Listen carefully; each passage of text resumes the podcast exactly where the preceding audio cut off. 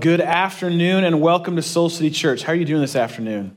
Oh my goodness, that's the best anyone's done all day. That's awesome. It's great to be with you. My name is Jarrett Stevens. I'm one of the lead pastors here at Soul City Church. So, to all of you who are gathered here, to everyone who's actually listening online, and to those who are in our overflow space, uh, we're so glad that you are here today. I believe God has you here for a, a purpose, for a reason that you're to here to experience Him, to hear from Him, and have your life changed and transformed by Him. And uh, we are so excited to be heading into this Easter season. We're kicking off a brand new teaching series today called Via Crucis, the way of the cross, as we prepare our hearts for Easter. We don't want you to miss a minute of Easter. We don't want you to miss it this year. And we don't want anyone to miss the message of Easter this year, uh, which is why we make such a big deal about it. It's a big deal around our church. Easter's like our Super Bowl. Like we go nuts for Easter. And so that's why we're offering the seven different gatherings that we're offering. And you know to go grab tickets. But I want to let you know that's not just like an exchange or reserving seats thing. That really is an act of faith. And I want you to be thinking about and praying about and making invitations to folks who need to hear about the love of God. People are more open to come to church at Easter than any other time of the year. And so my hunch is there's family members, there's uh, folks at your work, people that you know that would, they're just one invite away from experiencing what we get to experience here today. And so as you get your tickets, kind of maybe get some in faith, like get four tickets and say, Lord, who the three going to be that I'm going to bring with me? Uh, we really believe that God's going to do incredible things over this season. And as we're looking today at Easter and kind of anticipating Easter and the great story of Easter, I wanted to kind of get a sense of what your story is, how you love stories. I think every one of us loves stories. We love a good story. And I want you to be really honest for a second. So I just want to kind of help you get into the framework around the story of Easter. I want you to think about how much you love stories and what you're willing to do for a good story. So here's the deal what I want you to do I want you to be really honest. At this point, you've, I mean, look at all that you've done to get here. You got up, you got dressed, you look great. And so why not let's just go all in and be honest with each other? Here's what I want you to do. In a second, I'm going to ask you to raise your hand if this is true of you. Are you someone who has binge watched a show at any point this year? Have you binge watched? Raise your hand if you've binge watched. Look around. You are a terrible group of people. I cannot believe in church. You know, so binge watching shows, watching more than two in a row, and so maybe more hands would go up. Oh yeah, I do. Oh gosh, oh, I thought you meant you know. All right, so now you get what I'm talking about. This now listen, we love a good story, and so we will binge watch. This is a new thing. This is a new phenomenon. Binge watching. Like when I was growing up, there was no binge watching. You watched the show when they put it on. And if you wanted to watch again, you recorded it to a tape so that you could watch it later. Now they just kind of release the whole thing. Netflix has changed and ruined our lives by uh, creating binge watching. And so they've studied kind of binge watching and, and, and why it's become such a phenomenon in our culture. And what they found is that 70% of Americans admit to binge watching a show this last year. And by the show of hands, the number is way higher in church. I don't know what that means, but more than 70% of you just raised your hands. Here's what's really interesting what they found that the average person, when they're binge watching, will watch on average between four to six hours of a show at a time. Oh, don't get judgment. Don't look how you just got so self righteous. Oh, how could they do that? That's the average, four to six hours at a time. Maybe you pulled a marathon like that before. And why is that? Why are we so addicted to binge watching a show? Why can't we just enjoy one episode as it is? We got to keep on going. I don't think it's just because of accessibility and availability, although that is true. I think it's because there is something in us that we love and hate a good, you know, cliffhanger. Like we love that idea, but we also hate it. We can't leave it unresolved. So we have to finish it up. We can't just leave the characters hanging out there. We have to know what happens next. And so you go on to the next episode, and you go on to the next episode because none of us likes unresolved stories. We like it to be wrapped up, and it gives you a great sense of accomplishment. I just accomplished watching a whole show in two days. Like, you, you know, so we don't like to leave things open ended like that, right? That's why we binge watch, is because we hate and love cliffhangers. We want to see it resolved. And I think that goes way beyond our sort of viewing preferences. I think that actually speaks to something that's true of the human heart, of your heart and of mine, is that we don't like unresolved chapters or seasons in our own story. We don't like to have parts that don't make sense, do we? We don't like to have parts that don't have answers, that don't get all wrapped up in a pretty little bow at the end of the season. We don't like that. We like to have things all wrapped up and make sense. And so it's logical if you were to be honest enough to admit that about yourself. It's logical that you would come to a place, if you're even remotely interested in God, that you have to ask this question Does God have a plan for all the things in my life, all the things in my story that I don't understand? Does God have a plan for all the things that I don't understand, for all the parts of my story, the seasons of my life that don't all add up, that don't all make sense? Does He have a plan? Does He see? Does He know? More specifically, does He care? For all the difficult and trying, the complicated and complex seasons of our life, for the painful, the heartbreaking chapters of our life. Does God see? Does He know? Does He care? Does He actually have a plan for those parts of our story? See, there's a word associated to that longing to know. And it's the word, maybe if you grew up around church, you've heard. It's kind of a churchy word, I'll be honest with you. You probably don't use it in a sentence often. But the word is sovereignty. God's sovereignty. You ever heard that? God's sovereign. And we can understand kind of like what sovereign nations are and the right to rule. But when you think about God, that word sovereignty means that God is in control, that God actually has a plan. And if you ever heard that word before, it's easy to kind of go, oh, sure, I can believe that. I can believe that God is sovereign. I want to believe that God is actually sovereign, but settling sovereignty isn't something done in the head. It's actually something that's done in the heart. Because sovereignty, that belief that God is in control and God has a plan, ultimately has to do with trust, not belief. Trust. Do I trust that God is both great and good? That He is in control of it all and He sees every aspect, every detail, every chapter, every season of my life. And so that's what I want us to get into today. Understanding that idea of, and really asking the question does God have a plan? Is God in control of all the parts of my life that seem out of control, that don't make sense, that are unresolved? Now, here's something I also know about you. I know that you are actually a Bible scholar, that you know more about the Bible than you think you do. And the Bible, as you know, is broken in basically into two parts, all right? So there's the Old Testament and the See, you guys know the Bible. So it's the Old Testament and the New Testament. And the Old Testament is the parts of the story before Jesus, and the New Testament is the parts of the story during the life of Jesus and after the life of Jesus. In fact, that division, that line at Jesus is so significant, and Jesus is so central in human history that we've even divided time by his birth that there are things that happened before he came. We date those by calling those BC, which stands for, anyone want to guess? Before, see, you guys are Bible scholars. Before Christ. And then there's AD, which means Anno Domini, which is the year of or the time of our Lord. BC AD. And it's easy to kind of look at the Bible and sort of divide it up the same way. There's sort of the pre Jesus and the post Jesus parts of the Bible. But what I want us to see today is that actually the, the thread of Jesus is woven throughout every page of this book and throughout every chapter of your story. And we're going to look through the Old Testament today to find Jesus in the Old Testament, the part that's supposed to be before Christ. We're going to look for him there, and we're going to look for him in the parts of your story where you maybe did not see him or experience him at the time. You know, there are Lots of prophecies in the Old Testament about Jesus. These are words spoken by the people of God, prophets of God, to the people of God about things to come.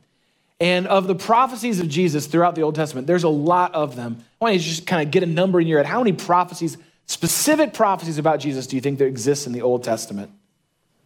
There's actually 400 prophecies about Jesus in the Old Testament that speak to very real and specific events and 100% of them he fulfilled. To the letter, he fulfilled every single one of them. Many of them were spoken hundreds, even thousands of years before Jesus, and he fulfilled every single one of them. See, he's woven all throughout this story, even throughout the Old Testament.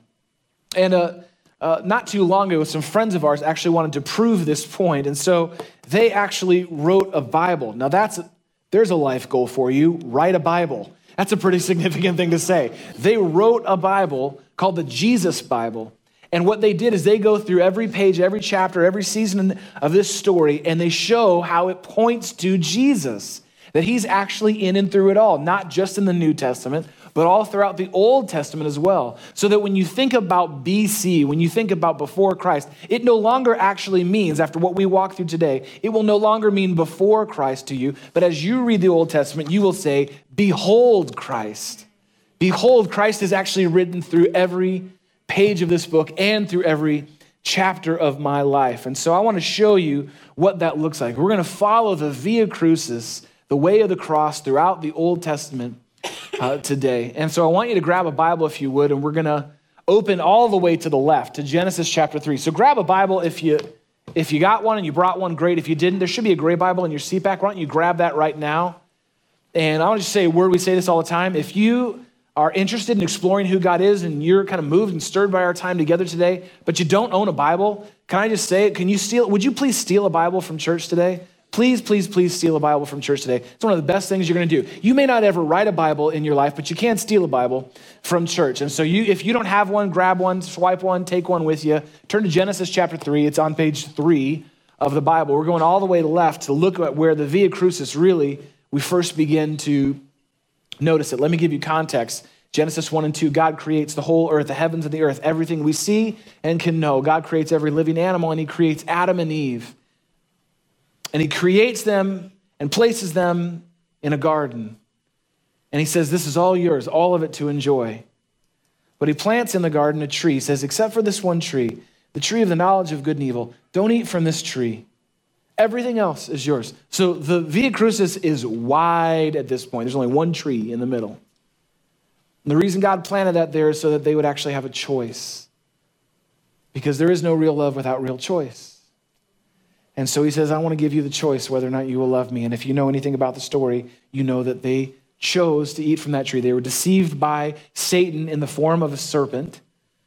And then they ate from that tree, and that separated them from God. Sin entered into the story.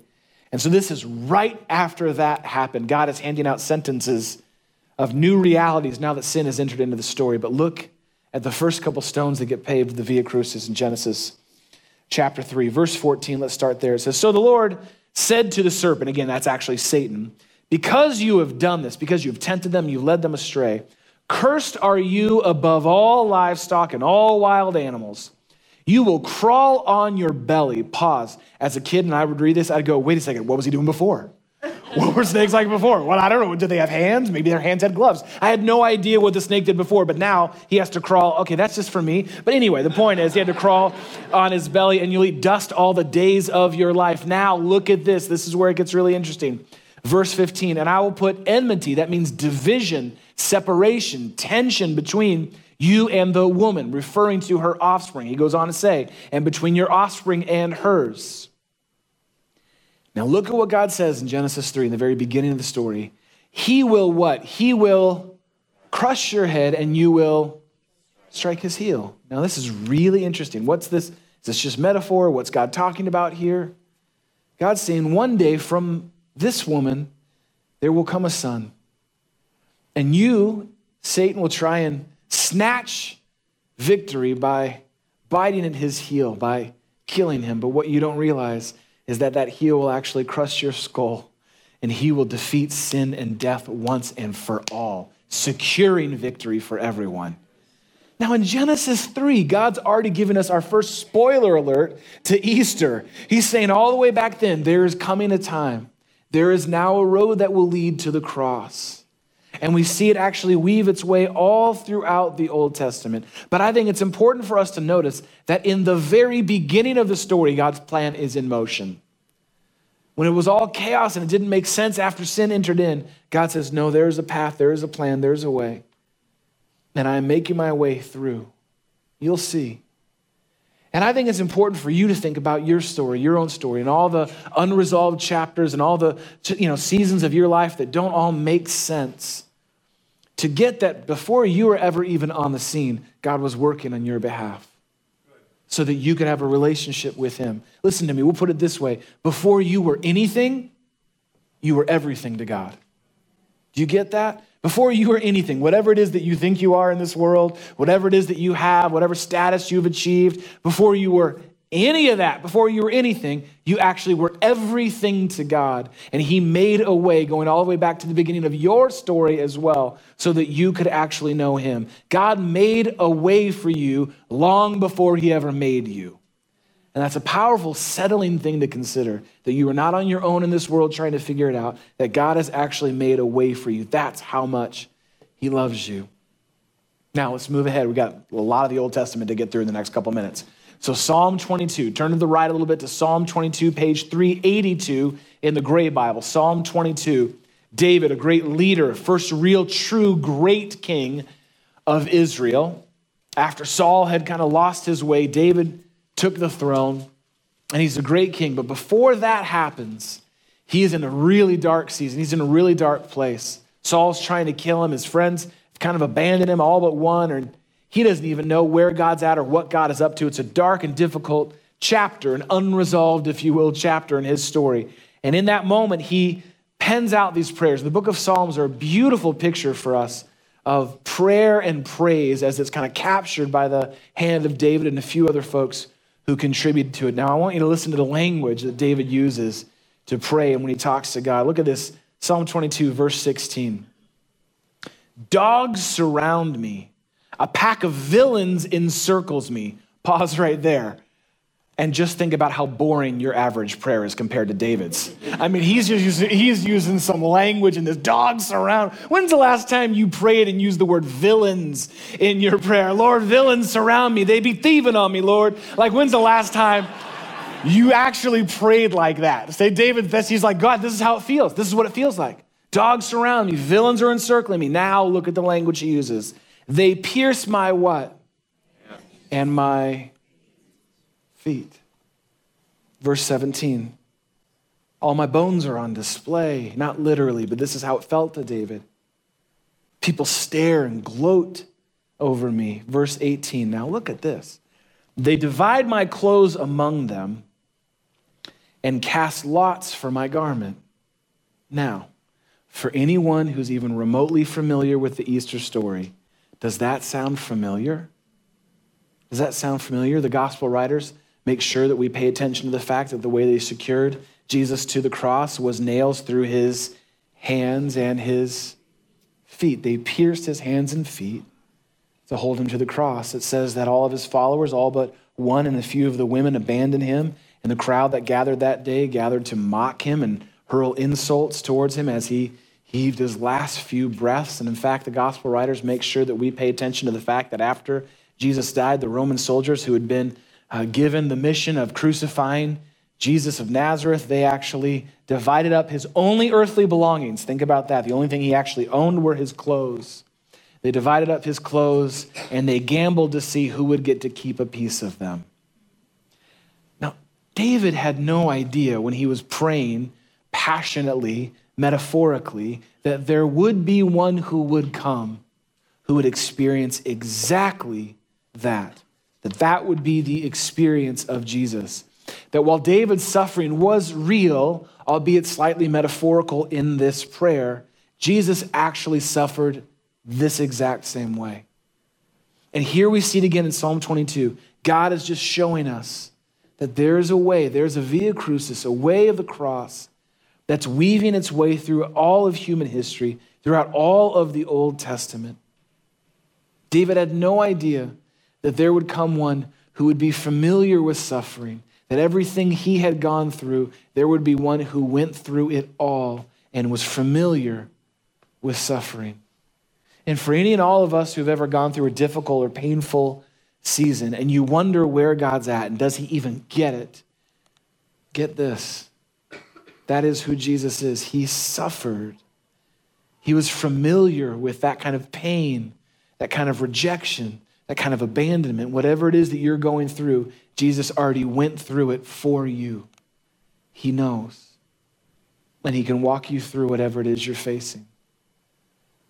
So, what David didn't know is that this idea of a suffering Savior is something that God would continue to weave as he winds his way through the Old Testament, getting all the way to the prophet Isaiah. So I want you to turn even more to the right to Isaiah 53. Isaiah 53, it's page 511. I'm giving your fingers a workout today. I thought you might need it, so we're going to keep flipping through here. Isaiah 53, page 511. Isaiah was a prophet that spoke to the people of God about God and kind of revealed his heart for them. When Isaiah was a prophet, it was a very dark and difficult time in the chapter uh, for the story of the people of God. They had all but forgotten about God and assumed he had forgotten about them. But here's Isaiah speaking these promises about the presence of God into them in real time using future tense, present tense, past tense.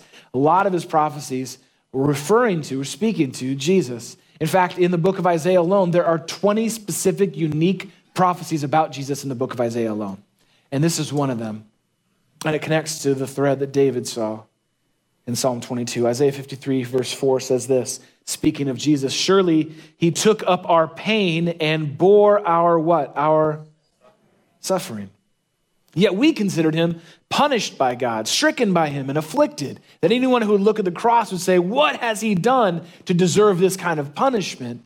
But the punishment wasn't actually Jesus' punishment, it was ours that he took upon himself. Verse 5 For he was, what's the word? He was pierced, there it is again, for our transgressions, our wrongdoing. He was cursed and crushed for our iniquities.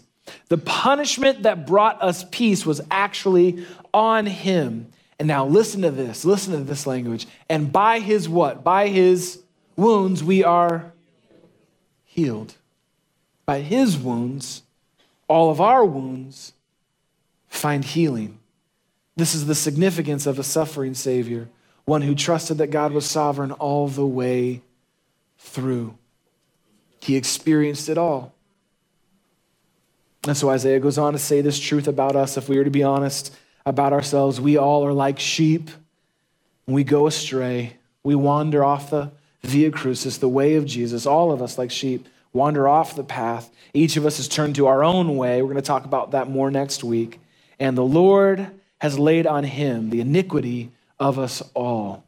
Now, again, I don't know how much Isaiah got what he was throwing down here, that he was actually speaking about the Savior that was to come and that Jesus actually would be a suffering Savior, but it's important to note the context.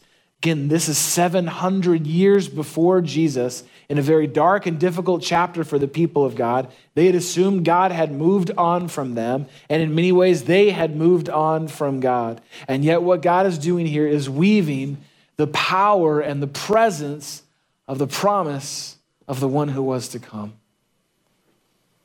That even though times are, are dark and difficult, that there's still a way that leads to life. And I think many of us have had our own seasons where we have assumed God has forgotten about you. You wonder if God's actually, if He sees you, if He knows what you're going through. My hunch is, maybe, I mean, I just statistically, I know there are folks in this room right now, and because I know a bunch of you, I know there's folks in this room right now, and you're in a season where you're wondering, does God even see me? Does God even care about what I'm suffering through, what I'm going through? And if that's you, or if you're familiar with that, I want to encourage you to take heart.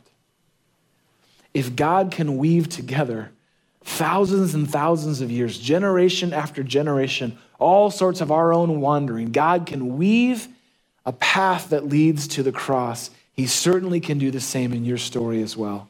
He has not forgotten you, He has not forsaken you. It may not be like you would have wanted or would have chosen, but that doesn't mean that God is not present and that there's not a way that leads to life, even in this difficult season.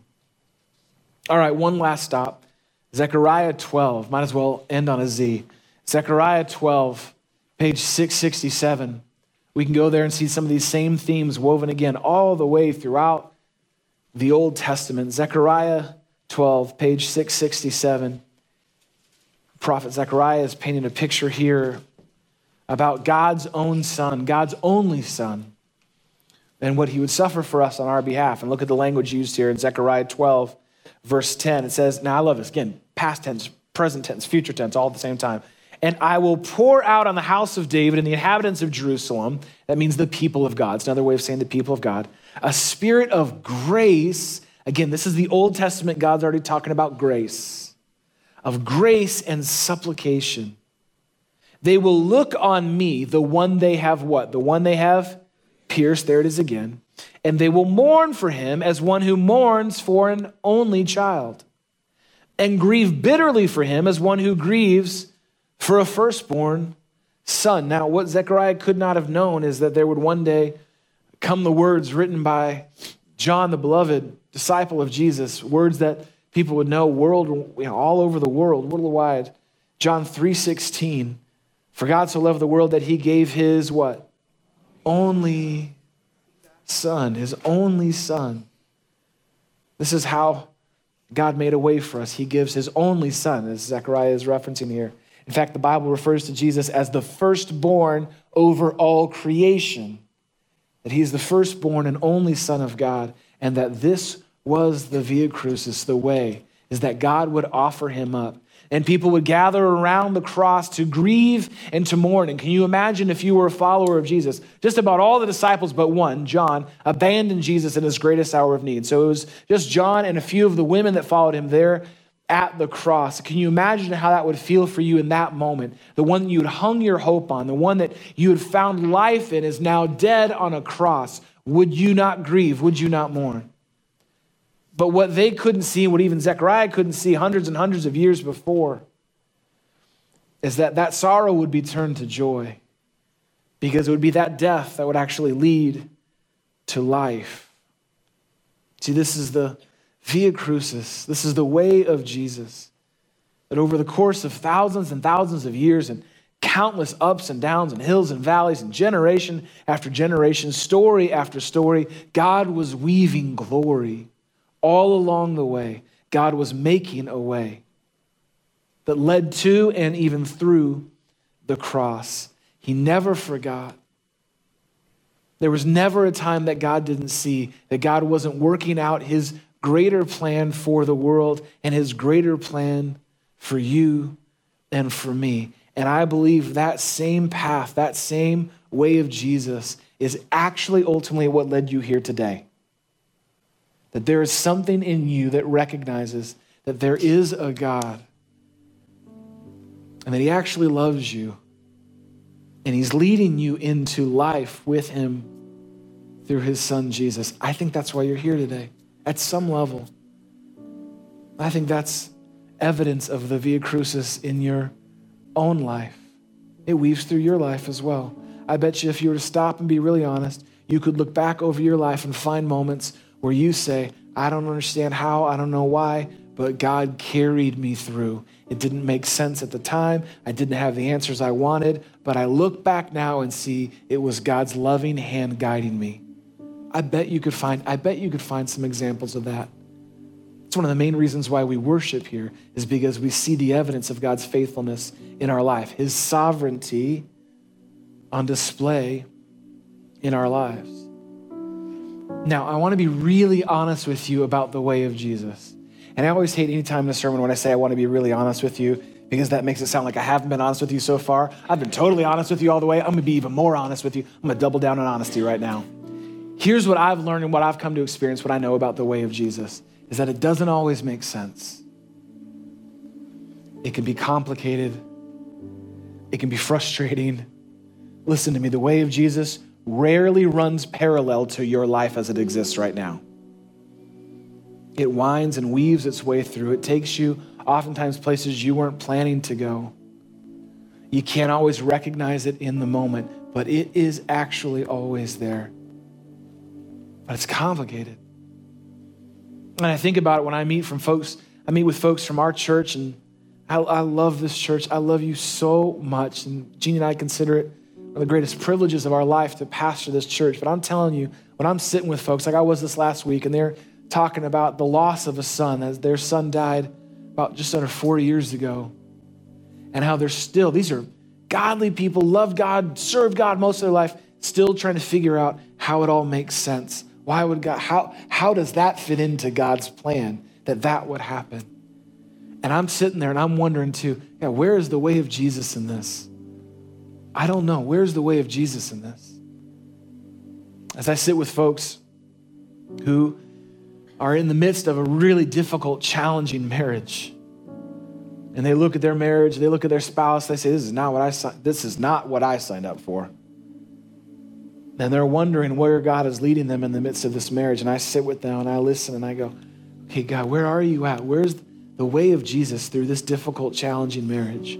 Or maybe you walked through a divorce, or your parents walked through a divorce, and you wonder, does God have a plan for that? Does all of that fit in? Because I don't have answers for how all of that happened or why all of that happened. Or as I sit with people, and I recently did someone who lost a job just completely unexpectedly, lost a job and is wondering, how am I going to be able to pay the bills? How am I going to be able to actually kind of make it all work? Where does God have a plan for this season right now of my life? Because it doesn't feel like or seem like He does. And as we sit together, I wonder, where is the way of Jesus leading? Where are you at in the midst of this, Jesus. It can be complicated, it can be frustrating, and sometimes it can be difficult to find. And I think about my own life. I can tell you there are plenty of times where I have not had the answers that I wanted from God. I didn't get to wrap it all up in a pretty little bow. There have been times in my life where I stood on a stage telling people about how much God loves them and how good God is, and then I would walk off and wonder if it's actually true for me. Because the things going on in my life, okay, God, does that mean is that true for me too?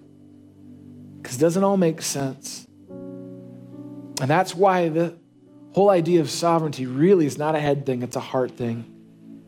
It's not just a belief thing, it's a trust thing of being willing to say it doesn't all make sense, but I believe, God, you're making a way for me even when it doesn't make sense. That you are good, that you are faithful. And if I ever wonder, I have thousands and thousands of years of evidence of your sovereignty, of your goodness, of your faithfulness to me. Listen, God may not give you the answers that you want. He may not give me all the answers I want. And I would love to have them. Believe me, I've got a few questions for him when we get to heaven. God may not give you all the answers you want, but He will always give you a way. He always gives you a way. May not give you the answers, May not all be wrapped up, may not all be resolved in this season like you want it to, but He always, always, always provides a way for you and me. It's the Via Crucis, it's the way that leads to and through the cross. And it is there if you're willing to look for it. And if you're willing to trust Him, He will, He will carry you through. He already has. You just may not recognize it as such. And so, as I was thinking about how we take this truth I, lo- I love the idea that we get to look at the Old Testament and say, Behold Christ. I actually want, I want you to be able to say that about your life. To look at it and say, it's not all perfect, it's not all figured out. I got a lot of questions, I got a lot of seasons and chapters that seem like they are unanswered or unfinished, but I want you to look and behold Christ throughout my whole story. So, as I thought about the homework we could have this week, I love that we have homework.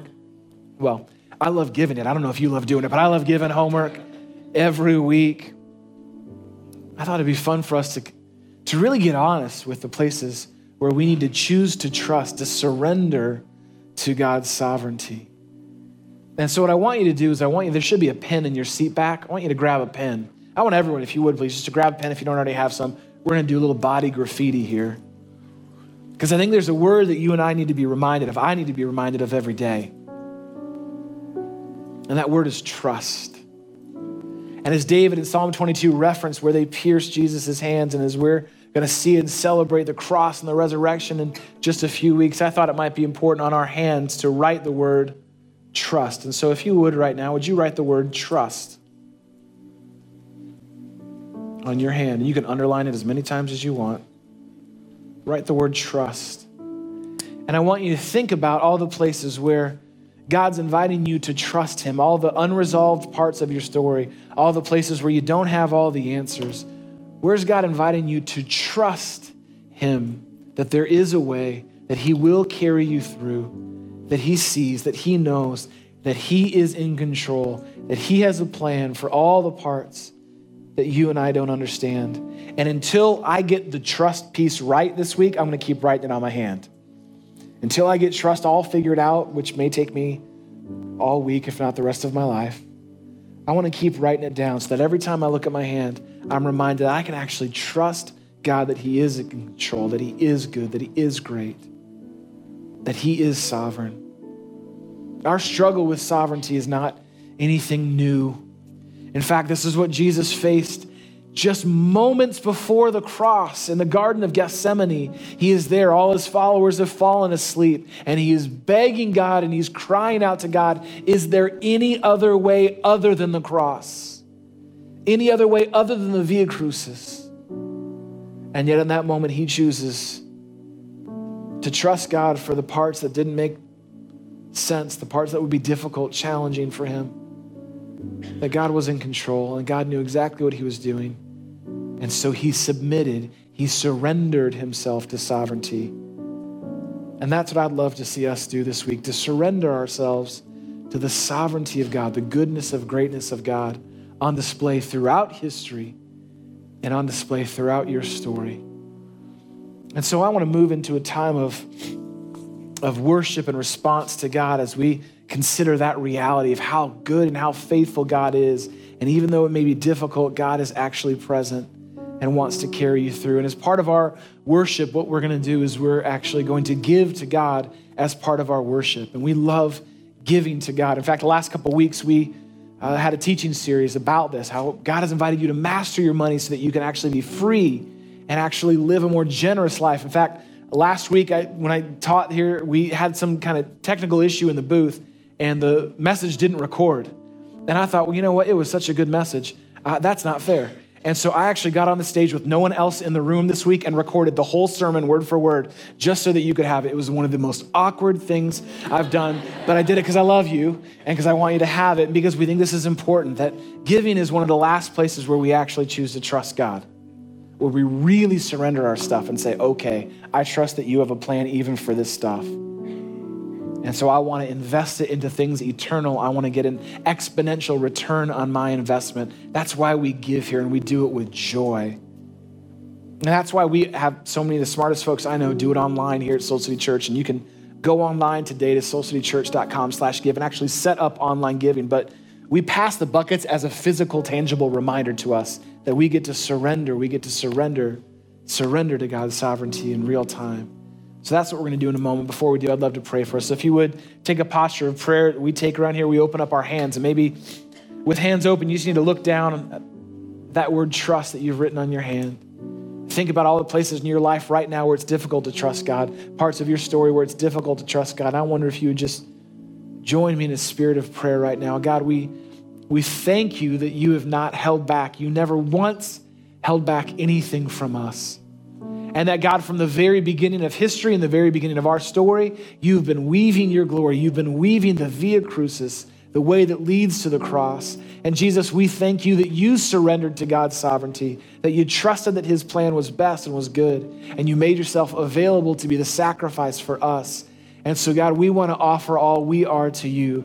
And God, I know there are a ton of folks in this room right now that may be in really difficult, really dark, really challenging parts of their story and there aren't a lot of answers, and they're wondering where you're at, God, I pray today would be a reminder and encouragement that they would be able to take heart that the same God who wove his power and presence and promise all throughout the Old Testament has actually been weaving that same power and presence and promise through their life, and that you will carry them through, God. That's who you are. And so I pray you would lighten their heart, God, even in the midst of a confusing and complex or challenging season. And God, I pray for our church as we give to you, God, that you would do increasingly more than we could ever do with this money. That you would give us an exponential, eternal return on our investment, God, and that we would be able to see that all of it ultimately is yours anyway. You're the one who puts breath in our lungs, God. You're the one who gives us the energy to face the day. You're the one who sustains us throughout the day. You're the one who's made a way for us, God. And so we choose to surrender all and to trust you and to declare how good and how great you are in this moment. It's because of who you are that we give and we sing. Amen.